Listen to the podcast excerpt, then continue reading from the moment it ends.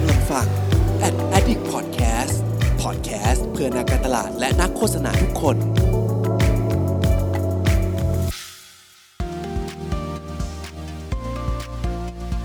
Addict Talk ชวนเพื่อนมาเล่า เมาส์มอยแบบเจาะลึก สวัสดีครับ ขอต้อนรับเข้าสู่ Addict Talk นะครับ รายการไลฟ์ของ Addict นะฮะ ที่ตอนนี้เนี่ยเราก็มีการเพิ่มเติมช่องทางนะครับ ไปพูดคุยไปจัดไลฟ์สดๆเนี่ยนะฮะ กับเพื่อนๆใน Clubhouse ด้วยนะครับ โดยที่เราก็จะมี Co-moderator อีกหลากหลายท่านเลยนะครับ ไม่ว่าจะเป็นคุณทศหรือว่าคุณเก่งจาก The Level Up นะฮะ แล้วก็คุณแท็บจาก SAS Studio นะครับ หรือว่า Stat and Start นะครับ ที่ก่อนหน้านี้ก็เคยเป็น Creator นะครับในการพอดแคสต์ในช่องเราเหมือนกันนะครับ โดยวันนี้ครับเราราได้รับเกียรติอย่างยิ่งนะฮะในการเปิดห้องขับเฮาส์เนี่ยมาพูดคุยกับผู้บริหารท่านหนึ่งนะครับนั่นก็คือคุณอุ้ยพันศักดิ์ลิมวัฒนายิ่งยงนะครับซึ่งเป็น managing director แล้วก็ country manager ของ Anymind Thailand Limited นะครับซึ่งถือว่าเป็น influencer agency ชื่อดังนะครับแล้วนอกจากนั้นเนี่ยคุณอุ้ยก็เป็นกรรมการผู้จัดตั้งนะครับก็คือเป็น founder ของ Mo Indie ด้วยนะฮะซึ่งถือว่าเป็นบริษัท MCN นะครับหรือว่า Multi Channel Network เนี่ยที่ยิ่งใหญ่ที่สุดในประเทศไทยอีกด้วยนะครับวันนี้ครับเรามาคุยกันเรื่องของ Entertainment Content เราจะมีคุยอะไรกันบ้าง ลองไปฟังกันดูครับ สวัสดีครับ ผมอุ้ยนะครับ พันศักดิ์ลิมพัฒนายิ่งยงนะครับ ก็ปัจจุบันผมดูแลเอ่อเอนิมายประจำประเทศไทยนะแต่ว่าก่อนหน้านี้ก็เป็น founder ของ Mo Indie นะครับ ซึ่งก็อยู่ในแวดวงเรื่องของการทำ content monetization มาตลอดเอ่อ Mo Indie ตั้งมาตั้งแต่ปี 2005 ถ้าผมจะเป็น2004 2005 ก็ก็ตั้งแต่อายุ 25 เนี่ยจริงๆ ชวนคุยเรื่อง entrepreneur startup ก็ได้ เพราะว่าก็เราก็เราก็ตั้งตั้งตอนแรกก็ตั้งมาไม่ได้คิดอะไรครับ แล้วก็อยู่ในอยู่ในยุคที่เอ่อเพลงยังคงได้รับความนิยมแล้วก็ยังมีรายได้อยู่ ก็ผ่านมาตอนนี้เผลอแป๊บเดียว 16 ปีแล้วเพราะฉะนั้นก็ก็ผ่านอะไรมาเยอะครับ ในเรื่องของการเอ่ออยู่รอดของ entertainment business อ่าจริงๆคำว่า entertainment business ค่อนข้างกว้างเนี่ยนะครับอะต่อต่อที่ประวัติก่อนก็คือเอ่อพอทำมาได้สักพักเนี่ยเอ่อเราก็เราก็ได้เราก็ได้รับ เกียรติจาก YouTube นะครับในการ YouTube ประเทศไทยนะครับ หลังจากที่ YouTube Thailand เนี่ยเข้ามาตั้งได้ไม่นานเราก็ได้ license ที่เรียกว่า Multi Channel Network นะครับ MCN นะครับซึ่งถือเป็นบริษัทไทย บริษัทแรกที่เป็นโลโก้ที่เป็นโลโก้แล้วได้ MCN ซึ่งก็ค่อนข้างยากแล้วก็จำกัดด้วยจำนวนในการมีเอ่อ MCN MCN ทำหน้าที่อะไรมีหน้าที่ในการดูแล YouTube ยูทูบเบอร์ แต่ channel YouTube channel channel ต่างๆเนี่ยในการ optimize ให้ช่องมีการเติบโตนะครับดูแลแล้วก็ให้ความรู้ของเขาทำอะไรผิดทำอะไรถูกนะครับทำให้ช่องเกิดเกิดการเติบโต เพราะ YouTube ลำพัง YouTube เองอะดูแล YouTube channel ทั้งหมดในประเทศไทยไม่ไหวแน่ๆแล้วก็เข้าไปเป็น partner กับ YouTube ในการช่วยตรงนั้นนะครับทำไปอยู่สักพักหนึ่งก็ทางทีเจนเดอร์ก็สนใจครับก็เข้ามาจอยเป็นหุ้นส่วนกันนะครับ แล้วก็อยู่มาได้แป๊บเดียวไม่นาน ก็บริษัท Anymind ก็ acquire เลยคราวนี้ครับ ก็ตอนนี้ก็เลยผมก็เลยไปดูธุรกิจทั้งหมดของ Anymind ในประเทศไทยด้วย รวมถึงธุรกิจที่เป็น MCN เนี่ยใน region ทั้งหมดอีก 13-14 ประเทศด้วยครับ ผมอยากรู้ต่อพี่เราเห็นแล้วว่ามันมี evolution อะไรเกิดขึ้น แล้วในปัจจุบันนี้ครับ ถ้าพูดอืมถึงอะผมผมรวมในตลาดอินฟลูเอนเซอร์ไปด้วยเลยละกันว่าได้ครับวันนี้เราจะคุยกันภาพรวมๆครับพี่วิว่าตลาดอินฟลูเอนเซอร์เองแล้วในเชิงของ entertainment content ณทุกวันนี้อะพี่อุตสาหกรรมนี้มันเป็นยังไงบ้างครับโอเคเอ่อผมผมผมผมอาจจะพูดอย่างนี้ว่าทุกวันเนี้ยเอ่อ medium อะอาจจะอืมปนเปหมดละ เพราะว่าทุกคนกระโดดเข้ามาสู่ดิจิตอลหมดละ ผมเรียกว่าแทบจะ completely เลยนะ วันนี้เราคงไม่ไม่ได้สนใจกับตลาดเคเบิลแล้วก็สื่อสารกับคน local แล้วที่ไม่ดูดิจิตอลอะวันนี้เราเรามา concentrate กันที่ตรงนี้เนี่ย ผมคิดว่าตอนนี้ medium มันผสมกันนะครับ เพียงแต่ว่าสถานการณ์ตลาดมันเปลี่ยนอย่างนี้เนอะว่าถ้าคุณเป็นเจ้าของคอนเทนต์เนี่ย มันไม่ได้เป็นเรื่องของรู้และไม่รู้แล้วมันเป็นเรื่องของสิ่งที่สิ่งบริเวณสถานที่ที่คุณอยู่เนี่ย มันเป็นบริเวณที่ใช่ ผ่านมีเดียมที่ใช่ แล้วคุณสามารถ reach ไปสู่ target ที่ใช่ได้ไหมคุณสามารถ acquire target เข้ามาอยู่ในวงของคุณได้ไหม ถ้าเป็น YouTube เรอจะบอกว่าอ้าวมันก็คือ subscriber นะหรือกระทั่งเนี่ยถ้าถ้าเป็นถ้าเป็น Clubhouse เนี่ยคุณสามารถเกณฑ์คนเข้ามาอยู่ในแอเรีของคุณที่คุณจะสื่อสาร หรือคุณพยายามจะจะโชว์ออฟอะไรสักอย่างหนึ่งได้ไหมอันนี้อันนี้คือเรื่องหนึ่งนะเพราะเนี่ยตอนนี้ความยาก เนี่ยมันมันแยกออกเป็นสองสเต็ปนะฮะได้คนฟังอะ ไม่ได้แปลว่าได้ตังค์ด้วยนะวันเนี้ยนี่คือความยากของมัน โคตรยากของมัน ครับเออเอานี้เราคุยกันภาษาธรรมดาธรรมดาอืมอืมอืมเออ มีมีหนึ่งล้านสับบน YouTube ทุกวันนี้เมื่อในในในประเทศไทยเนี่ยเออผมจำตัวเลขไม่ได้ แต่เหมือนกับว่าคร่าวๆล่าสุดน่าจะขึ้นพันช่องละถ้าผิดถูกยังไงแย้งได้นะครับเออสิบล้านสับเนี่ยเป็นหลายสิบช่องซึ่ง ซึ่งผมไม่รู้แหละแต่ว่าก็ประเทศเราก็ก็ดูกันเยอะจริง ๆ เพราะฉะนั้นแต่แต่ถามว่าทุกทุกช่องที่มีหนึ่งล้านจะขึ้นให้ถึงหนึ่งล้านสับก็ก็เหนื่อยแล้วนะ แต่ขึ้นแล้วไชโยฮิ้วแล้วตังค์อยู่ไหนเนี่ย เออมันมันก็ไม่ได้มาง่ายๆอีกอืมเพราะฉะนั้นเนี่ยผมว่าความยากของมันวันนี้คือ เออเราต้องดิ้นเจ้าของคอนเทนต์วันนี้อะคุณผมไม่เชียร์เลยให้คุณยึดติดอยู่กับแหล่งรายได้แหล่งเดียว คุณต้องหมั่นที่จะมองหาแหล่งรายได้ใหม่เสมอ อ่า บางคนมีรายได้จากสปอนเซอร์ลืมรายได้จากแพลตฟอร์ม ลืมรายได้จากเอ่อ membership model ลืมรายได้จากอีเวนต์ออฟไลน์ออนไลน์ เพราะฉะนั้นผมคิดว่าแต่ละคนเนี่ยต้องพยายาม develop business model ให้ได้ ผมว่าเนี่ยคือสถานการณ์ที่มันเปลี่ยนไป ทีนี้เอ่ออาจจะชวนคิดนิดนึงครับเอ่อผมก็ผมก็นั่งบุ๊กไว้ว่าไอ้คำว่า entertainment วันเนี้ย มันมันอาจจะแบ่งได้ในมุมของ professional ในมุมของประเภทของคอนเทนต์ได้นะ เพราะว่าไม่งั้นจะคุยกันแบบว่าไปคนละทางเลยในบุ๊กของผมเนี่ยหนึ่งคือ entertainment แบบ professional นะทีวี magazine เอ่อ podcast แบบ professional เนี่ยแบบหนึ่งอีกแบบหนึ่งเนี่ย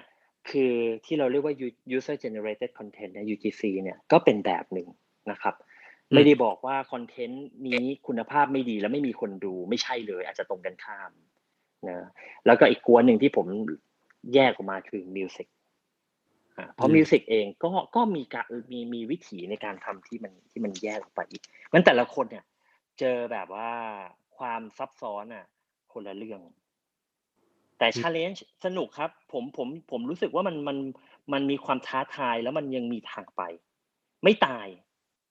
ไม่ตายแต่ใครจะอยู่แหละปัญหาอืมอืมเดือดนะครับดุเดือดเดือดเดือดน่าจะเดือดเลยแหละครับผม จริง ๆ ผมว่าในห้องเนี้ย น่าจะมีกลุ่มคนที่เป็นอินฟลูเอนเซอร์อยู่ไม่น้อยนะครับในในในใน Clubhouse เนี่ยแล้วก็ผมว่า Entertainment Sector เนี่ย เป็นอีกหนึ่งอันที่ผมเชื่อว่าหลายๆอินฟลูเอนเซอร์เนี่ยอยากจะลองทำคอนเทนต์เหล่านี้ อยากจะลองเป็นอินฟลูเอนเซอร์สายนี้ ซึ่งจริง ๆ มันก็มีนะครับ แต่อาจจะไม่ได้แบบชัดเหมือนสายอื่นๆ เช่นแบบอย่างสายท่องเที่ยวเนี่ยมันจะมีชัดเยอะมากใช่ไหมครับเลยอยากจะถามอืมพี่อุ้ยหน่อยครับว่าในมุมของ Expert เนี่ยหากวันนี้อินฟลูเอนเซอร์น้องๆบางคนอาจจะอยากทำเป็นด้านเนี้ยแต่การจะทำคอนเทนต์ในในใน category แบบเนี้ยมีคำแนะนำยังไงบ้างครับ หรือว่ามันมีมุมไหนที่ทาสามารถทำได้หรือผู้เคยประสบประสบการณ์ในการทำแล้วมันสามารถจะอิ f ฟ u เอนซ์คนอื่นในในเรื่องของ entertainment ได้ดีบ้างครับอะสถ้าเป็นถ้าเป็นมุมพรีเมียมผมผมคิดว่าเอ่อถ้าเป็นอินดิวิเด l น่าจะยากแหละอะพูดตรงๆอินดิวิเด l มันน่าจะยาก วันนี้ผมผมคุยชวนชวนคุยในมุมพรีเมียมก่อนละกันนะครับผมว่า user อะ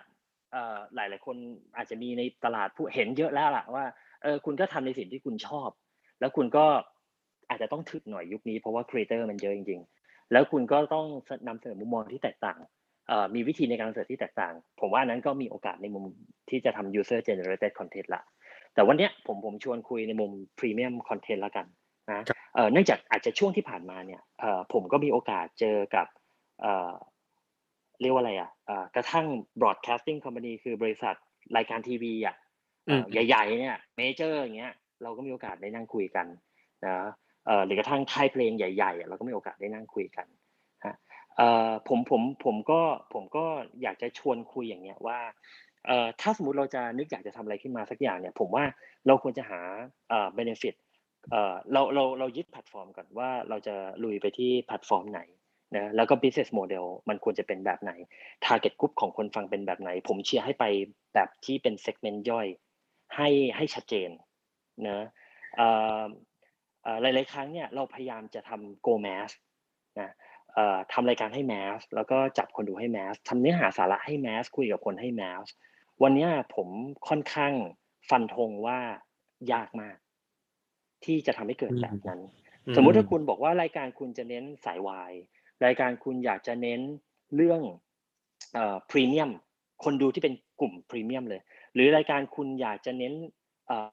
ดิบๆเลย เอาแบบว่าโลโก้เลย เอาแบบพูดหยาบคายไปเลย อย่างเงี้ย เพราะฉนั้นสิ่งเนี้ยเอ่อต้องชัดเจนอ่าวันนี้คุณจะไปทำรายการแบบที่ Workpoint ทำแบบว่าโอ้โหแมสมากๆแหละผมว่ายาก ยากมากๆ อันนี้คือประเด็นหลักๆ ส่วนหลักๆอย่างหนึ่งก่อนเลยเนาะผมผมแล้วแล้ว business model ผมว่ามันจะตามมา ผมผมขออนุญาตยกตัวอย่างแบบนี้นะเอ่อผมชอบอันหนึ่งเอ่อเวลาผมดีลงานกับขออนุญาตนะ Think o l i v i n g อย่างเงี้ยครับ ครับอเอ๊ะ เราเอ่ยชื่อได้นะได้ครับ ไม่เป็นไรครับอะเราโอเคเราไม่ได้เพพูดราะเราพูดถึงเขา positive ในในในแง่ไม่ดีครับอ่าเราอ่าเราโอเคสิทีฟครับเรา positiveเอ่อผมเคยรับงานลูกค้าเอ่ออสังหาเนี่ย แล้วผมก็พยายามจะเปิดโลกทัศน์เอ้ยเอาอินฟลูเอนเซอร์สายนู้นสายนี้มาใช้สินะอืมเอ่อปรากฏว่าเราก็บอกว่าเฮ้ยอินฟลูเอนเซอร์บางคนเนี่ย เราจ้างด้วยเงินไม่เท่าไหร่ แต่ว่าได้ reach ได้ awareness ได้เอ่อ impression เป็นล้านเลย อืมฟังแล้วตัวเลขดูดีอะ แต่ว่า Think of Living เนี่ย เราจ้างแพงกว่า แต่ว่าเฮ้ย coverage มันต่ำกว่านะ ได้ impression เป็นหลักหมื่นเองอะเพราะสมัยนั้นเนี่ย YouTube หนึ่งวิดีโอหนึ่งเขายังเขาเป็นหลักหมื่นครับ แต่ซื้อเนี่ย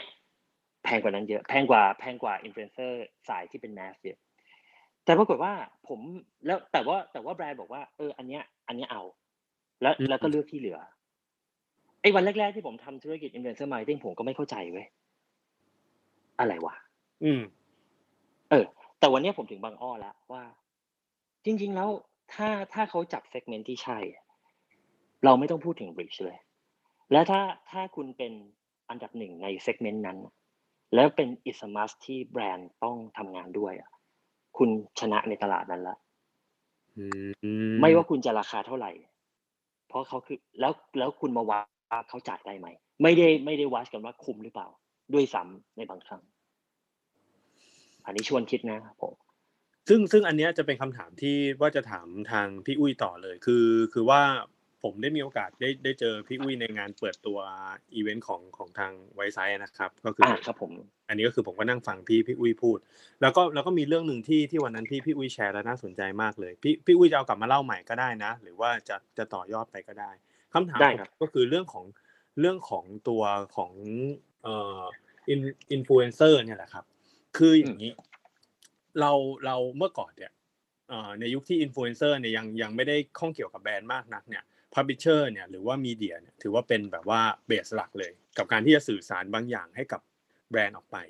ทีนี้เนี่ยทุกวันเนี้ยคืออินฟลูเอนเซอร์เนี่ยเริ่มมีบทบาทมากขึ้น และน่าจะเรียกได้ว่าเป็นแบบส่วนหลักสำคัญเลยอย่างเงี้ยผมอยากรู้ว่าแบรนด์เนี่ย เขามองหาอะไรจากในตัวของอินฟลูเอนเซอร์เพราะว่าในในในส่วนในความเป็นจริงอะครับ เรามีอินฟลูเอนเซอร์เยอะแยะเต็มไปหมดเลยเขาเลือกบางคนเขาใช้บางคนหรือเขาหรือเขากระทำบางอย่างแบบมีมีเฉพาะเจาะจงไปอย่างเงี้ย อันเนี้ยมันเกิดจากอะไรเขามองหาอะไรครับ จริง ๆ มันก็ถ้าถ้าผมตอบมันก็ผมก็เข้าใจว่า basic พื้นฐานนะ ทุกคนต้องการอินฟลูเอนเซออืมคือทุกคนต้องการกระบอกเสียง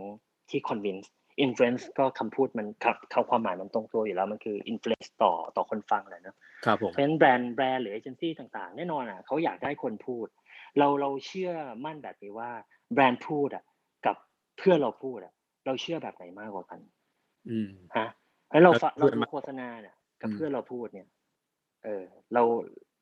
เราก็เชื่อเพื่อนมากกว่าถูกไหมครับเพราะฉะนั้นในโลกทุกวันเนี่ย อินฟลูเอนเซอร์เปรียบเสมือนเพื่อนเลยวันนี้เราอาจจะแทบจะไม่ได้ฟังเพื่อนแล้วเราคุยเท่าไหร่ วันนี้คุณคุยกับเพื่อนมากน้อยแค่ไหนอะเอ่อถ้าคุณฟังอินฟลูเอนเซอร์บางทีคุณฟังอินฟลูเอนเซอร์มากกว่าคุยกับเพื่อนด้วยซ้ำใช่ไหมใช่ครับเออคุณแทบจะไม่ได้ถามสารทุกข์คุณไม่ถามเพื่อนหรอกว่าครีมตัวนี้ดีไหมถูกไหมเพราะฉะนั้นเนี่ยเอ่อแบรนด์ก็แบรนด์ก็คาดหวังแบบนั้นนะเพราะฉะนั้นเนี่ยเอ่อนั่นนั่นคือ basic พื้นฐานครับแต่ว่าอย่างที่อย่างที่ทุกเราทุกคนรู้แหละว่าอินฟลูเอนเซอร์เนี่ยเขาเ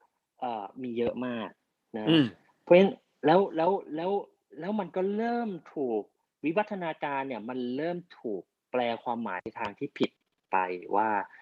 มันเริ่มกลายเป็นจากความอิม l u e n c e กลายเป็นความครอบคลุม เพราะแบรนด์เริ่มมองว่าความครอบคลุมคือความคุ้ม อ่าเล่นอยากให้ขยายตรงนี้นิดนึงครับ อืมแบรนด์อะเริ่มมองว่าความครอบคลุมคือความคุ้มคือ เพราะฉะนั้นแบรนด์แบรนด์มองตัวเลขแบบนี้ว่า เฮ้ย เวลาที่เอ่อฉันจ้างอินฟลูเอนเซอร์หนึ่งคนเนี่ยเอ่อความครอบคลุมในประชากรเนี่ย มันไปได้มากแค่ไหน เพราะฉะนั้นถ้าจะพูดตัวเลขง่ายๆ บอกว่าผมจ้างอินฟลูเอนเซอร์สองคนด้วยเงินหนึ่งหมื่นบาทเท่ากันเนี่ย ถ้าคนหนึ่งเนี่ยก่อให้เกิด engagement นะ like share เอ่อ comment หรือกระทั่ง views เนี่ยสักแสนหนึ่งอีกคนเกิดห้าแสนผมก็บอกว่าห้าแสนนั้นคุ้มกว่างั้นผมจ้างห้าแสนดีกว่า ถูกไหมอันนี้เบสิกเลยอืมอืมอืมอืมอืมใช่ใช่ไหคมรับใครจะไปบ้าจ้างหมื่นหนึ่งแล้วเอาแสนหนึ่งอะเอาหมื่นหนึ่งแล้วได้ห้าแสนอีกกว้างกว่านี้เยอะ แต่แต่อันเนี้ยคิดอ๋อคิดแบบมีเดียครับ แต่แต่สมมุติอะ เราอาจจะบางครั้งพูดจริงๆบางครั้งอะลืมดูจริงๆว่าห้าแสนเนี่ยคุณภาพเป็นยังไงอืมทีนี้ ผมฟังพอดผมก็เคยฟังพอดแคสต์เมืองนอกแล้วมันก็เขาก็พูดมาค่อนข้างดีว่าคำว่า influence เนี่ยไม่ได้เกี่ยวกับ coverage เลยอะแต่มันเกี่ยวกับการส่งสารจาก influencer ไปสู่คนฟังเนี่ยว่ามันไปถึงไหม ไปถึงครับจริง ๆ ใช่ไหม ยังไม่ได้พูดถึงว่า target ใช่ไหม สมมติ target ใช่เนี่ยส่งสารไปเนี่ยไปถึงใช่ไหมเออ เพราะฉะนั้นเราจะเห็นบ่อยมากที่ อินฟลูเอนเซอร์ดูพยายามยัดเยียดเอาสปอนเซอร์เนี้ยเข้าไปในคอนเทนต์ตัวเอง แล้วมันก็อืมดูแล้วมันไม่น่าจะเกิดอะไรเลยกับอินฟลูเอนเซอร์บางคนที่เฮ้ยคือ real user ลองใช้จริง ลองทำจริง แล้วอินจริง แล้วก็ให้ความรู้สึกส่งความรู้สึกนั้นนะไปถึงคนฟังจริง ๆอะว่าเฮ้ยมันน่าใช้มันน่าลองมันลองแล้วมันมันมัน work นะ มันอาจจะมีข้อเสียบ้างมันอาจจะมีข้อจำกัดบ้างเอ้ยแต่มัน work น่าลองไปซื้อมาลองดิอืมไม่แพงเนี่ย ไอ้ไอ้สิ่งเนี้ย มันดันหายไป อืม ผมสนใจตรงที่ว่าในความเป็นจริงแล้วเนี่ย คืออินฟลูเอนเซอร์เนี่ย อืม ถ้าพูดจริงๆมันก็คือเป็นตัวบุคคลใช่ไหมครับ ผมอะกำลังครับสนใจว่า ในการที่เราใช้ใช้ตัวบุคคลแทนแทนบางอย่างไปเนี่ย เอ่อ แบรนด์มีการเลือกของคาแรคเตอร์หรือเขาเรียกว่าไงนะเหมือน appearance ของของคนเหล่านั้นมากมากมากน้อยยังไงบ้างครับ คือผมอันนี้คือผมคิดแบบบื้อๆนะเขาจะยังคงมีความเชื่อในเรื่องแบบเหมือนแบรนด์ ambassador ในสมัยก่อนไหมว่าคนนี้เป็นตัวแทนของแบรนด์ทั้งหมดไปเลยอะไรอย่างเงี้ยครับ จริงๆมีแหละยังไงก็มีผมว่าเรื่องเนี้ยยังไงก็อืมก็แทบจะตัดออกไม่ได้อือะมอืมอืมเพียงแต่ว่าถ้าถ้าผมจะแบ่งให้เห็นภาพเนี่ยฮะถ้าเราพูดถึง บอกว่าเอ้ยผมอยากจะใช้ยูทูบเบอร์เบอร์ใหญ่ ผมอยากจะใช้เก๋ไก่สไลเดอร์อยากจะใช้แป้ง zbing z.อย่างเงี้ยแน่นอนแบรนด์อยากใช้เพราะว่าเขาคือเขาคือไอดอลอะแล้วเราเราก็ก็โอเคอะเป็น clean idol ซึ่งก็ represent แบรนด์ได้แหละอะไม่ได้ทำเรื่องเสียหายนะอาจจะไม่ได้ภาพเป็นพรีเซนเตอร์แต่ก็แต่ก็ได้ภาพแบบนั้น แต่แต่ถ้าเป็นแบบนั้นเนี่ยส่วนใหญ่อะเรื่องเรื่อง represent brand ได้ไหมเนี่ยจะตัดไป เพราะว่าถ้าเป็น top idol เนี่ยมันมันมันเหมือนถูกแยกมาอยู่แล้วแต่แต่ทุกวันเนี้ยมันลามลงมาจนถึงเรื่องของเป็น macro หรือ micro อ่า refer นะ macro ก็เอ่อยอด fall อาจจะแสนถึงล้าน micro ยอด fall อาจจะหลักหมื่นถึงแสนเนี่ย ทุกวันนี้ micro ก็เลือกนะครับ คนนี้หน้าตาโอเค คนนี้สิวเยอะไปคนนี้ อืมอืมเลือกอืมอืมอืมอืมอ่า ผมจะเลือกไมโครให้ลูกค้าสักเอ่อเอ่อสิบคนอะ ผมต้องปาไปจนถึงสี่สิบห้าสิบคนแล้วถึงจะคัดคนออกมาได้เอ่อที่มัน represent ความเป็นความเป็นแบรนด์อืม แต่จริง ๆ ผมผมรู้สึกว่า อันเนี้ยไม่ไม่ใช่ ไม่ใช่อุปสรรค อืม กลับไปที่จุดเดิมว่า เราเราควรจะเลือกคนที่เขา willing จะทำเนื้อหาเนี่ย ให้มัน influence ต่อคนจริงๆอะมากกว่า ครับ ผมผมถามต่อในหัวข้อของผมเป็นคำถามสุดท้ายแล้วนะครับ คือผมอยากอยากรู้ว่าถ้าผมเป็นเป็นอินฟลูเอนเซอร์คนหนึ่งเนี่ย คือที่ผ่านมาเนี่ยเราทำคอนเทนต์เนี่ย for audience ของเราเนี่ยแหละ เราทำเป็นสมมุตินะครับ เราทำช่องเกมแล้วก็สื่อสารกับคนที่เขาที่เขาดู ทีนี้คำถามผมคือว่า พอมาปีนี้เนี่ยแบรนด์เริ่มหันมาให้ความสนใจอินฟลูเอนเซอร์มากขึ้นแล้วเนี่ย เราต้องปรับตัวยังไง ให้ให้หนึ่งเลยเราอยู่เราเป็น choice หนึ่งของเขา สองเลยคือเราไม่ทำให้ออเดียเรารู้สึกแบบไม่โอเค หรืออะไรอย่างเงี้ยครับ เราต้องทำยังไงบ้าง อืมคำถามนี้ยากมากเลยอะคือ ผมว่าจริงๆมันอาจจะมีคำตอบที่แตกต่างกันไป แต่ว่าอย่างน้อยเนี่ยครับเอ่อสิ่งหนึ่งที่อยู่ในบุ๊กเราเสมอก็คือว่าเอ่อถ้าคุณเป็นถ้าถ้าเราเป็น content creator อะเราเราต้อง balance อืมสิ่งหนึ่งที่ไม่ควรทำเลยอย่างยิ่งเนี่ย คิดว่า professional หลายๆคนคงรู้กันคือ ให้มีแต่สปอนเซอร์เนี่ยไม่ได้นะใช่เพราะว่า เพราะว่าเอ่อเราเราต้อง maintain คนดูเราด้วยเหมือนกันเพราะฉะนั้นคนดูเราคนดูเราไม่ชอบหรอก ดูดูไปแล้วเป็นสปอนเซอร์ดูดูไปแล้วเป็นสปอนเซอร์อย่างเงี้ย มันเหมือนคุณกำลังหลอกฉันอะอืมเออจริง ๆ คุณกำลังหาเงินอยู่แต่คุณกำลังหลอกให้ฉันดูอย่างเงี้ย โอเค มันมีสลับกันไปได้ฮะ เพราะฉะนั้นผมว่าอันเนี้ยเอ่อเป็นเป็นสิ่งหนึ่งในมุมของคอนเทนต์นะครับ ในมุมของแบรนด์เนี่ยเอ่อจริง ๆ ผมมีคำ แนะนำสำคัญอันหนึงนะว่า be nice อะ be nice กับแบรนด์ be nice กับเอเจนซี่อะอืมเอ่อวันวันนั้นที่ไปไว้ไฟอาจจะขับข้องใจเยอะอย่างเงี้ยนั้นคุณเพิร์ดอาจจะจำได้นะอาจจะครับจำได้อุ้ยวันนั้นอย่างมันครับเอ่อใช่วันนั้นอะอย่างเออเลยฮะเอ๊ะเหมือนผมแบบว่าเก็บกดอะไรอย่างเงี้ยนะคุณทิพย์ก็แซวว่าผมเก็บกดอืมเออือมจริงๆไม่หรอกจริงนะครับไม่ไม่ไม่ไม่ คือคือคือเราอยู่ในจุดตรงกลางไงเราอยู่ในจุดตรงกลางอะเอ่อระหว่างเอเจนซี่ไอ้ยระหว่างลูกค้าระหว่างเอเจนซี่เราเป็น influencer agency นะในในบทบาทนั้นตอนนี้เนี่ยแล้วเราก็อยู่ตรงกลางระหว่างเอเจนซี่คือลูกค้าเนี่ยกับกับอินฟลูเอนเซอร์เออแล้วก็ต้องเรียกง่าย ๆ เหมือนเหมือนรับตีรับอารมณ์ทั้งสองฝ่ายเลยอะเอออืมแล้วบางครั้งผมก็แอบสงสัยว่าเฮ้ยในแบบในแบบธุรกิจอินฟลูเอนเซอร์คือซัพพลายเออร์ถูกไหมครับในในในแง่ supply chain น่ะ ลูกค้าคือลูกค้าคือคือ client เอ่ออินฟลูเอนเซอร์คือซัพพลายเออร์ทำไมซัพพลายเออร์เรากร่างจังวะ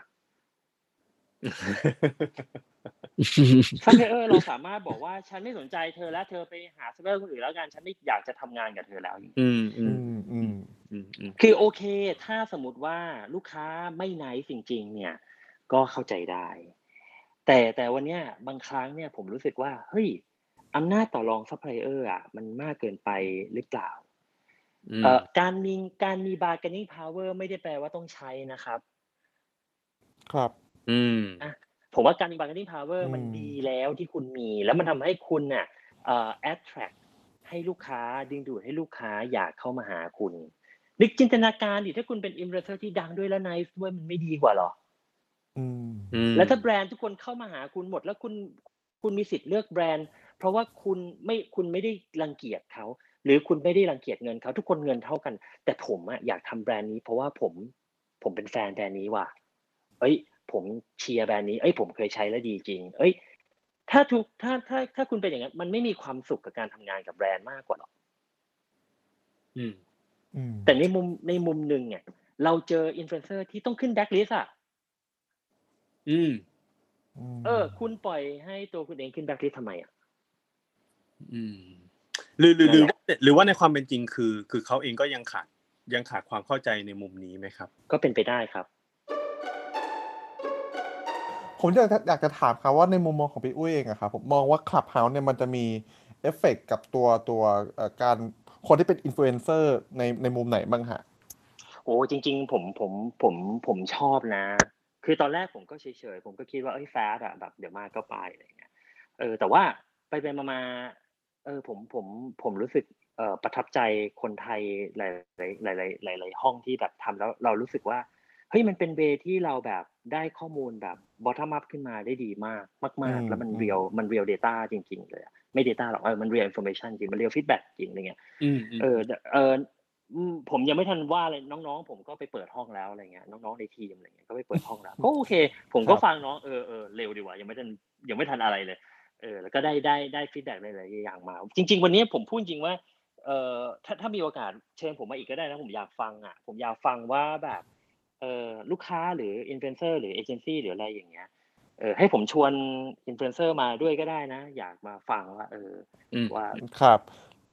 เออเราเราเราอยากรู้ว่าคนอื่นเนี่ยมีประสบการณ์ยังไงอะ ที่ที่เราเราเราเราก็อยากเข้าใจเหมือนกันอยากอยากอยากถามพี่อุ้ยเพิ่มครับแล้วในมุมของเรื่องของพวกคอนเทนต์แนว entertain อย่างเงี้ยครับผมมันจะมีผลไหมฮะเพราะว่าจริงๆทุกคนผมว่าก็ก็เพราะว่า Clubhouse มันแย่ง screen time ไปซะเยอะเหมือนกันนะ ถ้าเกิดทุกคนอ่าต้องใช่ใช่ใช่มันจะมีผลไหมพี่อุ้ยผมผมผมรู้สึกว่า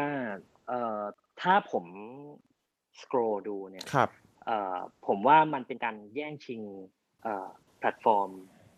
แล้วก็คอนเทนต์เอ่อมากกว่าแย่งชิงแพลตฟอร์ม แพลตฟอร์ม เวลาของแพลตฟอร์มอะมากกว่า คือในมุมของผมเนี่ยผมคิดว่าแบบเอ่อเนื้อหาของคอนเทนต์มันมันเปลี่ยนแพลตฟอร์มไปได้เรื่อย ๆ อยู่แล้วแหละครับเอ่อผมแล้วผมก็คิดว่าส่วนใหญ่ถ้าผมสกอร์ดูอะมันมันเป็น type type หนึ่งของคอนเทนต์ที่มันจะได้รับความนิยมบน Clubhouse อืมอ่ามันไม่ใช่ทุกไทป์ คุณครับไม่สามารถมาแสดงละครให้ดูบน เอ่อ Clubhouse ได้ แล้วคนมาดูยังไง อะเฮ้ยแต่ไม่แน่นะเอออ่าอ่าอะลองดูลองดูอ่าลองดูอ่าก็อาจจะน่าสนุกดี คือคือคือเออพี่อุ้ยพี่อืมพี่อุ้ยมองว่ามันมันยังมีข้อจำกัดบางอย่างของมัน ซึ่งข้อจำกัดตรงนั้น มันก็คือคนก็ยังจะโหยหาสู่แพลตฟอร์มอื่นประมาณนั้นไหมฮะใช่ใช่ผมผมผม ผมไม่อยากจะเรียกมันว่าเป็นข้อจำกัดอะผมเรียกมันว่าเป็น character ของอ่ามันอ่าอะครับเออแล้วอืม character ของมันมันก็เหมาะกับคอนเทนต์บางอย่าง มันไม่ได้เหมาะกับคอนเทนต์ทุกอย่างเออผมผมฟังแล้วผมแบแต่บมันจะชินผมเป็นผมฟังแล้วผมก็คิดแบบนี้ครับพี่วิคือสมมุติว่าถ้าขับเฮาส์มันมันมันกำลังบูมขึ้นมาแบบเนี้ยในมุมของ entertainment sector เนี่ย มันน่าจะมีโอกาสที่จะเห็นรูปแบบใหม่ ๆ ในการเข้ามาเพย์ในในในขับเฮาส์เนี่ยพี่วิมองไงบ้างครับว่าอนาคตจริงมันอาจจะมี entertainment แบบอื่นบนนี้ไหม หรือวิธีการโปรโมจทริงคอนเทนต์ยังไงอะไรเงี้ยอืมขอมุมมองหน่อยคือครับเอาจริงเมื่อกี้ก่อนก่อนก่อนจะมาเนี่ย ผมก็สครอดูเนี่ย ผมก็เห็นห้องแนะนำหนัง Netflix ครับอืมอืมอืผมอืผมยังคิดเลยว่าเอาง่าย ๆเลย ถ้าผมเป็น Netflix ผมจ้างคนมาอยู่ในห้องเนี้ย ให้อยู่ตลอดเวลา 24ชั่วโมง ผมจ่ายเงินไม่กี่ตังค์อะและเป็นมีเดียที่คุ้มค่ามากอืมผมก็อืมอืมเออเชื่อกันอืมก็ทำได้ถูกไหมหรือเพราะฉะนั้นผมว่าแบรนด์เนี่ยมันมันจะเกิดแบบว่าเอ่ออันแบรนด์เยอะ หรือแบรนด์ตรงๆก็ก็ยังได้อะถ้าถ้าคุณแบบว่าเป็น leader พออะไรเงี้ย เมื่อกี้ผมก็นั่งฟังเรื่องเฟรนช์ฟรายส์ KFC อยู่สักพักผมก็อยากจะพูดเหมือนกันนะว่าเออสดๆร้อนๆเลยครับเมื่อกี้ใช่ไหมใช่ครับก็อยากจะพูดเหมือนกัน แล้วผมก็ไม่เข้าใจว่าทำไมมันไม่กรอบอะเอออืมอืมนอกเรื่องอีกแล้วดีครับดีครับคือดีคือครับผมผมเห็นด้วยผมผมคิดว่าผมคิดว่ามันเป็นโอกาสที่ที่แบรนด์จะทำคอนเทนต์ได้อะแล้วแล้วมันเป็นจริง ๆ มันเป็นหลักการหนึ่งที่ YouTube เคยสอนเสมอว่าพยายามทำคอนเทนต์ให้เป็น conversational อืม แต่มันยากอืมเวลามันอืมทำวิดีโอให้มันแห้งมันยากมากไลฟ์มันก็จะได้ส่วนหนึ่งแต่ไลฟ์เนี่ยเอ่อผมว่ามันไม่ได้เหมาะกับการคุยกับคนบางคนอย่างมีอรรถรส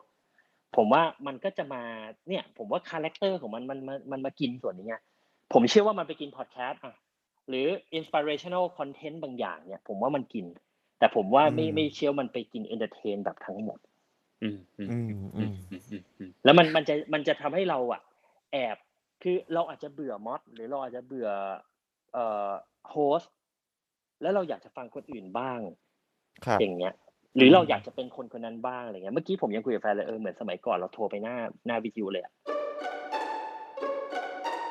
อันนี้ผมอยากถามในมุมของอินฟลูเอนเซอร์เลย ผมอยากรู้ว่าถ้าเกิดสมมติว่าคนที่ที่ทำคอนเทนต์แล้ว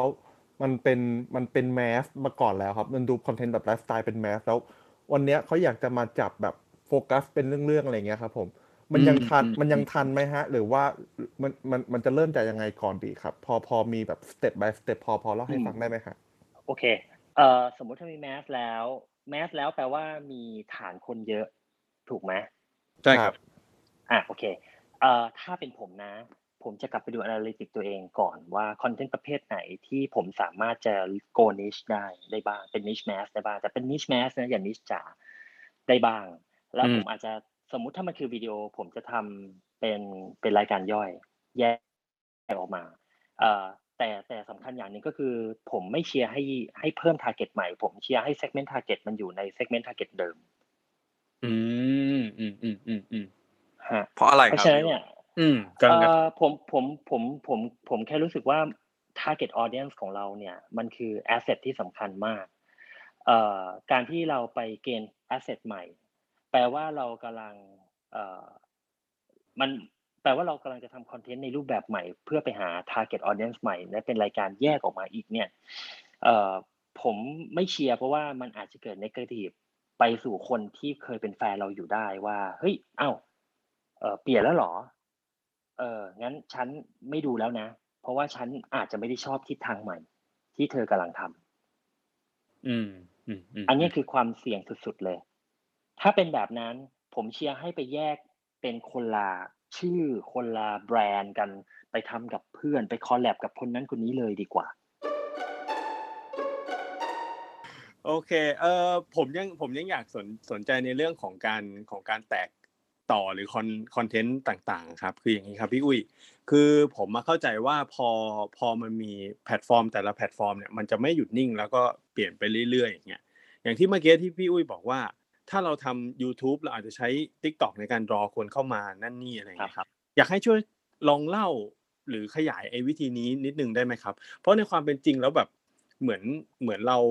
เหมือนลูกค้าก็น่าจะอยากได้หลายๆ channel ของเราไหมอืมหรือว่ายังไงจริงๆเอ่อผมผมผมเอ่อแนะนำแบบนี้ครับ คือครับสำคัญคือเราเราต้องเข้าใจเอ่อ คุณลักษณะของแพลตฟอร์มแต่ละอันก่อน แล้วเราก็แล้วเราต้องมาคิดก่อนว่าเราจะใช้มันยังไงนะจริง ๆ หรือถ้านึกไม่ออกอะผมคิดว่าเราดูสิ่งที่มันเกิดขึ้นบนแพลตฟอร์มจริง ๆ ก็ได้เออแต่พยายามดูให้กว้างๆบังเอิญวันนี้แพลตฟอร์มมันก็เก่งเหลือเกิน AI มันก็ customize เราเหลือเกินอะไรเงี้ยไม่งั้นเราอาจจะไม่ได้เห็นมุมกว้างเอ่อผมผมผมเปรียบเทียบเออเพราะฉะนั้นเอ่อพอเราเราเราดูแพลตฟอร์มเยอะๆเนี่ย เราเราจะเข้าใจว่า สมมุติว่าเรามีคอนเทนต์อยู่เนี่ยเอ่อมันไม่ได้จำเป็นวันนี้มันไม่ใช่โลกของเอ่อเอ่อตัว main หลักคอนเทนต์กับ teaser แล้วก็จบนึกออกไหมถ้าเราอยู่บนโลกเดิมนะ เราจะอยู่บนแบบนี้ เอ้ย มันอืมคือคอนเทนต์หลักแล้วมันก็คือ teaser อ่าอืมอย่างนั้นจบ เอ้ย วันนี้ TikTok หรือ IG เริ่มมาแบบคอนเทนต์หลักแต่ไม่จบ เอ้า เดี๋ยวนี้ user generated content อะ เป็นตอนได้ด้วยอะอืมเอากับเขาดิอืมอืมอืมอืมนี่คือการเรียนรู้จากคนอื่นที่ทำนะ แล้วพอมันเริ่ม work อะมันก็เริ่มมีคนทำอืม อันนี้ผมยกตัวอย่างนะเพราะฉะนั้นสิ่งง่าย ๆ เลยอะคือ เอ่อผมอาจจะไม่ได้มีคำแนะนำแบบว่าเป็นหนึ่งสองสามสี่อะครับแต่ว่าผมคิดว่าคุณลองเข้าไปดู เราลองเข้าไปดูในแต่ละแพลตฟอร์มอันเนี้ยแล้วเรานึกว่าถ้าเราเป็นเจ้าของคอนเทนต์เจ้าของคอนเทนต์อื่นก็ทำอะไรกันบ้างอะ เราจะได้รู้อืมอืมผมไม่ผมไม่เคยคิดอะว่าวันเนี้ยละครจะไปอยู่บน TikTokเออตัดเป็นซีนซีนๆเลยนะฮะ ใช่ วันแรกเรายังคิดว่ามันคือเต้นอะอืม เต้นเต้นกับตลกเต้นกับตลกเต้นกับตลกอืมมิวส์มาด้วยวันนี้อ่าโอเค มีน้องน้องใน TikTok ด้วยอืมชิโอ้ผมผมผมผมเซอร์ไพรส์มากนะ เอาจริง ๆ ผม ผมว่า TikTok เนี่ยโคตรเก่งเลยอะ เออ Clubhouse จะไม่ถีบผมออกไปใช่ไหมเวลาผมเชียร์แพลตฟอร์มอื่น ไม่ถีบครับพี่ไม่ถีบไม่ครับเกี่ยวนะไม่ได้รับโอเคโอเคได้รับคืออันนี้อันนี้อันนี้ผมนอกเรื่องนิดนึงนะ แต่ครับแต่มันมันโซ Amazing มาก เอ่อในวันที่ TikTok มีแต่เต้นกับกับตลกอะอืม TikTok เราเรามีโอกาสได้คุยกับ TikTok นะ TikTok บอกว่า เอ้ย เราเราจะมีคอนเทนต์อื่น ผมว่าอันนี้คุยได้ละ ไม่ได้ confidential เพราะมันผ่านไปละนานละครับเราจะผมมีคอนเทนต์แบบอื่น เราอยากให้คอนเทนต์มันเป็นคอนเทนต์มากขึ้น ไม่ใช่เต้นกับตลกอืมอันนี้คือเนื้อหาสาระนะ ครับ ผมก็คิดในใจ อยาก ในเมื่อ identity มาแบบนี้ช่วงช่วงโควิดแรก ๆ เลยนะอืมมันมีแต่เต้นกับ TikTok อะไอ้ยมันมีแต่เต้นกับตลกอะคุณจะให้มันเป็นคอนเทนต์อื่นได้ยังไงวะ อืมอืมอืมเฮ้ยแต่แบบใช้เวลาไม่นานอะแต่ผมว่าเขาพยายามจริงอะอาจจะ ต้องเชิญ TikTok มานะเนี่ยผมอยากรู้นะวันไหนบอกผมด้วยนะ ได้คผรับมอยากรู้ว่าเขาใช้ความพยายามมากแค่ไหนในการ input content ในแบบที่เป็น entertainment content จนมันทำให้ leverage ของเต้นกับตลกอะ มันลดลงได้ขนาดนี้ มันเป็นเพราะทำไมเขาทำแคมเปญหรือเปล่าครับ หมายถึงว่าเขาจะเห็นเนี่ยแคมเอ่อเปญไม่รู้ครับอืมมันเชิญเชิญเข้ามามันจะนะมีครับมันจะมีแคมเปญอันนึงครับที่จริงๆทาง t ิ k t o k ค่อนข้างแบบว่า ให้ความสำคัญมากๆ แล้วแบบอย่างของ a d ดดิเองก็ไปแจมด้วย ก็มันจะชื่อแคมเปญ TikTok ยูนีอะครับ มันอืมมันเลยกลายเป็นว่าอืมอืมจากเดิมที่ตอนแรกมัน entertain มากๆ มันกลายเป็น e d u t a i n m e n t แทนว่าเฮ้ยเขาก็มีรางวัลให้สำหรับคนที่อยากจะมาแบ่งปันเรื่องนู้นเรื่องนี้เรื่องอะไรเงี้ยฮะอืมอืมนั่นนั่นนั่นก็ผมนั่นผมว่าน่าจะเป็นส่วนหนึ่งอันเนี้ยผมผมผมก็อยากฟังนะ ว่ามันมันมันมีมากไปเชิงลึกไปกว่านั้นอีกหรือเปล่าไม่รู้จะเขาจะแชร์ไหมนะอืมแต่ว่าเดี๋ยวผมลองชวนครับ ดีครับดีครับ ผมว่าอันนี้คือสุดอะระหว่างระหว่างเอ่อจากพี่อุ้ยดูมาทั้งหลายแพลตฟอร์มมาเลยครับ มีเคสของแพลตฟอร์มไหนครับ ที่มัน develop แล้วมันรู้สึกว่าเออมันประทับใจว่าจากตอนแรกมาถึงตอนนี้มันพัฒนาไปเยอะครับผมอืมเอาในมุมไหน ในมุม user ในมุม influencer ในมุม content ผมว่าในมุมคอนเทนต์ดีกว่าครับอะในมุมคอนเทนต์ ในมุมคอนเทนต์เนี่ย ผมผมยังประทับใจ YouTube นะ ไม่ได้เชียร์เพราะว่าเป็นพาร์ทเนอร์กันเอ่อผมรู้สึกว่า YouTube คือแพลตฟอร์มที่ก่อให้เกิด ecosystem อย่างแท้จริงอือหืออ่าอืมในความหมายของผมก็คือว่าเอ่อเอ่อเขาบอกเอ่อ ecosystem ของ YouTube คือเอ่อตัว user คือคนดู content creator คือ creator ครับแล้วก็ brand คือ advertiser อืมอืมเอ่อผมรู้สึกว่า YouTube maintain เรื่องเนี้ยได้ดีมาก อืมอาจแล้วแล้วแล้วผมก็รู้สึกว่ามันคือ ecosystem ที่ทำให้เอ่อ influencer อยู่ได้อย่างมั่นคงในระดับหนึ่งเอ่อมันมันไม่ใช่หวังจากข้างนอกอย่างเดียว สปอนเซอร์ก็มีเนอะปัจจุบันนี้ YouTube เองก็ช่วย creator หาสปอนเซอร์ด้วยนะอืมไม่ได้ปล่อยให้อินฟลูเอนเซอร์หาเองคนเดียว ก็มีบทบาทเข้ามาช่วยด้วย ในขณะเดียวกันก็ขาย inventory เพื่อให้แพลตฟอร์มจ่ายเงินอินฟลูเอนเซอร์ได้ อย่างชัดเจน อืมอืมอืมอืมเพราะฉะนั้นถ้าถามผมในมุมของ entertainment ในมุมของ content creator อะผมรู้สึกว่าเอ่อ YouTube อะทำเรื่องนี้ได้ดี แล้วก็พยายามปรับตัวไปเรื่อยครับๆล่าสุดก็ก็ร้อนไม่ไม่อาจจะไม่ได้ใหม่มาก แต่ก็เริ่มมี membership หลายๆคนอาจจะเริ่มเห็น อืมอ่าครับนะ music มีก็ไป music music ไม่ success YouTube Music ไม่ success เอ่อเพราะว่า Apple ก็ลง เพราะฉะนั้นก็ไม่ได้ไปบูมตรงนั้น กลายไปเป็นของแถมให้ YouTube Premium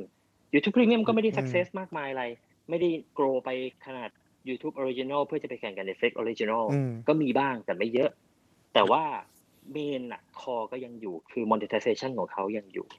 YouTube อืมวันนี้ยังคงรายได้รายได้อยู่ แล้วก็ค่อยๆ ได้เพิ่มขึ้น อืมอาจจะไม่ได้หวือหวามากนะวันนี้อาจจะวิวละเท่าไหร่วะสตางค์ถึงสองสตางค์ประมาณเนี้ยน่าจะยังได้อยู่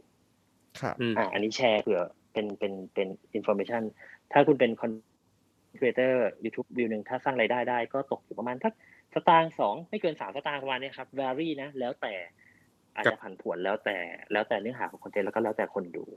แต่แต่แต่แต่มันมีการ evolve ไปเรื่อยๆ พอ TikTok เริ่มเริ่มมา YouTube ก็ทำ YouTube Short ขึ้นมาอืมอ่าโต้ตอบนะครับเพราะฉะนั้นเอ่อแล้วก็อย่างที่บอกพอ monetization ในมุมมองของโฆษณาเริ่มไปได้เอ่อเห็นว่าแพลตฟอร์มของเพจ membership มันเริ่มมาได้ YouTube ก็ทำ YouTube membership ขึ้นมาอะไรเงี้ยอืมนั้นผมผมชอบผมชอบมุมนี้ มันไม่ได้หวือหวาแต่ว่ามันมั่นคงแฮะอือหืออือืมมอืมอืมนะครับ เพราะฉะนั้นยังไงก็ตามนะครับ ผมอยากให้พี่อุ้ยลองลองในใน ในจุดที่พี่อุ้ยพูดได้เนาะลองลองแชร์หน่อยว่า มีอะไรอยากพูดถึงเกี่ยวกับแบรนด์แล้วก็อินฟลูเอนเซอร์หน่อยครับ คือผมอะมีความเข้าใจนะว่าทุกวันเนี้ยทั้งสองฝั่งเนี่ยยังไม่ได้เข้าใจกันและกันพอสมควร ก็อืมอยากให้ลองช่วยแชร์ดีนะครับอืม จริง ๆ ไม่ต้องเข้าใจกันมากก็ได้ครับ ผมจะได้มีงานทำถ้าเข้าใจกันมากเดี๋ยวผมหมดหน้าที่อะอ่าอ่าอ่าอ่าไม่หรอกเอางี้แล้วกันจริงๆเอางี้แล้วกันเอาเป็นว่า เอาเป็นว่าสิ่งที่เขาควรจะรู้และเราทำงานร่วมกันได้ดีครับ เอางี้แล้วกันโอเคโอเคเอ่อผมผมอาจจะพูดพี่อุ้ยนี่ส่วนหนึ่งมุกเยเนี่อะยจริงๆเหมือนที่อะไรนะอะไรนะพี่นี่มุกเยอะจริงไม่ได้เดี๋ยวเดี๋ยวเดี๋ยวไม่มีงานทำๆ ครับผมอย่างนี้ครับผมผมว่าส่วนส่วนเหมือนอย่างที่ผมเล่าให้ฟังไปตอนที่เราไปเจอกันในไวไซต์นะนะเขาบอกว่าจริงๆการการใช้ investor marketing อะวันนี้มันไม่ใช่แค่เรื่องของการโทรไปแล้วก็ต่อรองราคานะมันมันประกอบไปด้วยสี่ส่วนหลักๆนะอีกทีหนึ่งคือหนึ่งคือเรื่องของกลยุทธ์ที่จะใช้จะใช้ยังไง วันนี้ไม่ใช่ใช้คนเดียวแน่นอน ไม่ใช่ใช้เบอร์ดังสุดแน่นอน ครับสองคือแล้วใครที่จะใช้มีทั้งเอ่อฮีโร่มีทั้งไมโครแมคโครอะไรต่างๆนานานะจะใช้ใครจะผสมกันยังไงเอ่อและสามคือเราเรามอนิเตอร์การใช้ยังไงเออเราดู stat เราดูผลลัพธ์ยังไง แล้วสุดท้ายเนี่ยคือผลลัพธ์สุดท้ายออกมาเนี่ย มันทำให้เราเกิด learning แล้วเราใช้ต่อได้ยังไง แล้ววันนี้มันมีท่าแปลกๆเริ่มขึ้นมาอีกเยอะมาก คือใช้อินฟลูเอนเซอร์ยังไงให้เกิด conversion เนี่ย อันเนี้ยเป็นสิ่งที่จริงๆผมมันก็ยังเป็นโจทย์แห่งความท้าทายอยู่ ทุกๆคนเลยเมันเราเริ่มไม่ค่อยชอบ engagement แล้วไม่ไม่ชอบแค่ engagement แล้วเราอยากได้ผลลัพธ์ก็ก็ยังเป็น next step ของความท้าทายอยู่ฮะก็ก็ผมคิดว่าทุกวันนี้ influencer marketing ยังยังมีบทบาทสำคัญเยอะมากนะก็อยากให้ทุกคนแบบว่าเขาเรียกอะไรอะคือคือ มีกลยุทธ์ที่ชัดเจนว่าใช้ไปเพื่ออะไรนะครับเอ่อในในมุมของ influencer เองเนี่ยผมคิดว่าเอ่อวันนี้เราต้องเข้าใจว่าตัวเลือกมันมีเยอะขึ้นเยอะขึ้นเยอะขึ้นเรื่อยๆอะไรเงี้ยอืมพูดจริงๆว่าเออวันเนี้ยมันถ้าเราถ้าเรามีงานทำแล้วเราได้ทำงานกับแบรนด์อะเรา nice กับแบรนด์เรา nice กับเอเจนซี่อะมันมันดีกว่าเสมอละแล้วเราก็ต้องพยายาม influence จริง ๆ บางครั้งเนี่ยเออเราเราอาจจะ คือถ้ามันถ้าเป็นผมเนี่ยถ้าผมนึกไม่ออกเนี่ย ผมก็ต้องขอความช่วยเหลือจากเอเจนซี่หรือลูกค้าเองมานั่งคุยกันด้วยนะว่าเฮ้ยเราจะทำยังไงเราถึงจะเอ่อ blend product หรือ brand message เนี่ยลงไปได้ ให้มันโอเคที่สุดเออแล้วก็ความไม่เข้าใจคือแบรนด์เองเนี่ยก็ต้องพยายามดูว่ามันไม่ใช่ยืมปากเขาพูดอะมันต้องเป็นปากเขาที่พูด เพราะฉะนั้นเนี่ยเอออย่าไปจับ brand message ยัดใส่ปากอินฟลูเอนเซอร์แล้วให้พูดอืมอืมันมันไม่มันไม่มีผลลัพธ์ที่ดีหรอกก็สำหรับวันนี้นะครับ ก็ต้องขอบคุณคุณผู้ฟังมากนะครับ วันนี้เราอยู่กันเอ่อหนึ่งร้อยหกสิบกว่าคนนะครับ แล้วก็สูงสุดอยู่ที่สองร้อยสามสิบกว่านะครับ ก็ขอบคุณมากฮะ ยังไงเอ่อเพิร์ดปิดไหมเราได้ครับ น่าจะสก็รุปได้ wrap up นะครับว่าวันนี้เราคุยทั้งหมดเนี่ยก็ได้รู้จักเนาะว่าจริง ๆ แล้วเรื่องของ entertainment content น่ะมันก็มีมานานแหละแต่มันก็มีการเติบโตอะไรต่างๆ จนทุกวันนี้มันก็เป็นสิ่งหนึ่งที่สำคัญนะครับ มันก็เลยเป็นตัวขับเคลื่อนให้ตลาดอินฟลูเอนเซอร์เนี่ยได้รับความนิยมเรื่อยๆนะฮะแล้วก็จริง ๆ คือเราได้เห็นหลากหลายมุมมองเนาะทั้งในแง่ของ การที่เราจะดีลกับอินฟลูเอนเซอร์เอ๊ะสุดท้ายมันมันควรจะต้องอะไรยังไงนะครับ ซึ่งวันนี้ต้องขอบคุณขอบคุณพี่อุ้ยมากๆนะครับคิดว่าเป็นวันที่แบบว่า soft ๆเนาะเราแบบ teaser กันก่อนแล้วเดี๋ยวต่อไปเนี่ยเราค่อยมาเจาะกันทีละประเด็นดีกว่านะครับอาจจะเป็นเรื่องของ music content ไปเลย อาจจะเป็นเรื่องของอะไรอืมต่างๆ ซึ่งผมคิดว่าในอนาคตเนี่ยอืมเดี๋ยวเดี๋ยวมีเรื่องที่จะรบกวนพี่อุ้ยอีกเยอะแน่นอนนะครับก็พี่ต้งอุ้ยขครับณพี่อุ้ยครับ ครับครับผสอมบสอบถามสมมุติว่าถ้าเกิด session หน้าอย่างเงี้ยสมมติว่าพาอินฟลูเอนเซอร์มาแล้วก็แบบคอมเมนต์ไปเลยอย่างงี้ พี่อุ้ยสะดวกไหมฮะ อยากรู้ได้อยากนะรู้ได้ได้ได้ได้ได้เอาแบบถึงพริกถึงขิงไปเลยทีเดียว เออ เดี๋ยวคิดเดี๋ยวคิดเราใครเดี๋ยวเราคิดจะลองใครเดี๋ยวลองดูว่า เดี๋ยวเราจะลองดูว่าแบบว่าเขาหรือว่ามาหลาย ๆ แพลตฟอร์มเลยอย่างเงี้ยคโอรับเคโอเคโอเค ได้ได้จะครัจะบพยายามนะครับ คือผมอาจได้จะครับผมผมก็ผมก็จะสามเอาเอาว่าในความคิดเห็นส่วนตัวของผมแล้วกัน ถ้าถ้ามีอะไรที่แชร์ได้ก็ ก็ยินดีครับครับได้ครับ ก็วันนี้ประมาณนี้ครับ คุณผู้ฟังทุกคนนะฮะก็เดี๋ยวรายการของเราเนี้ย Addict Talk Club นะครับจริงๆก็คือจะมาทุกคืนวันเสาร์นะครับ แต่ว่าอันนี้ก็แอบบอกไว้ก่อนว่าเวลาอาจจะมีการเปลี่ยนแปลงบ้างนะครับ เพราะว่าอย่างที่พี่อุ้ยบอกนะครับ วันนี้ผมเกรงใจพี่อุ้ยมากเลยมันดึกมากนะฮะดังนั้น ครั้งต่อๆไป ผมคิดว่าอย่างนี้ว่ามันอาจจะมีการจัดวันธรรมดาเหมือนกันนะครับหรือว่าแต่ว่าวันเสาร์เนี่ยเราจะจัดชัวร์ๆแต่ว่าเวลาเนี่ยอาจจะมีปรับเปลี่ยนนิดเล็กน้อยนะครับ ยังไงก็ติดตามที่เพจ a d d i c กันได้นะครับ ก็วันนี้ขอบคุณทุกคนมากครับ แล้วเดี๋ยวรอติดตามมันดูนะครับ ว่าครั้งหน้าเราจะเรียนเชิญใครนะครับแล้วเราจะมาพูดกันเกี่ยวกับเรื่องอะไรนะครับ วันนี้ก็ขอบคุณทุกคนครับไว้เจอกันตอนต่อไปครับขอบคุณคครับรับขอบคุณสวัสครับดีขอบคุณครับมากขอบคุณครับขอบคุณทุกขอบคุณมากครับนครับครับสวัสดีคครัรับบสวัสดีครับ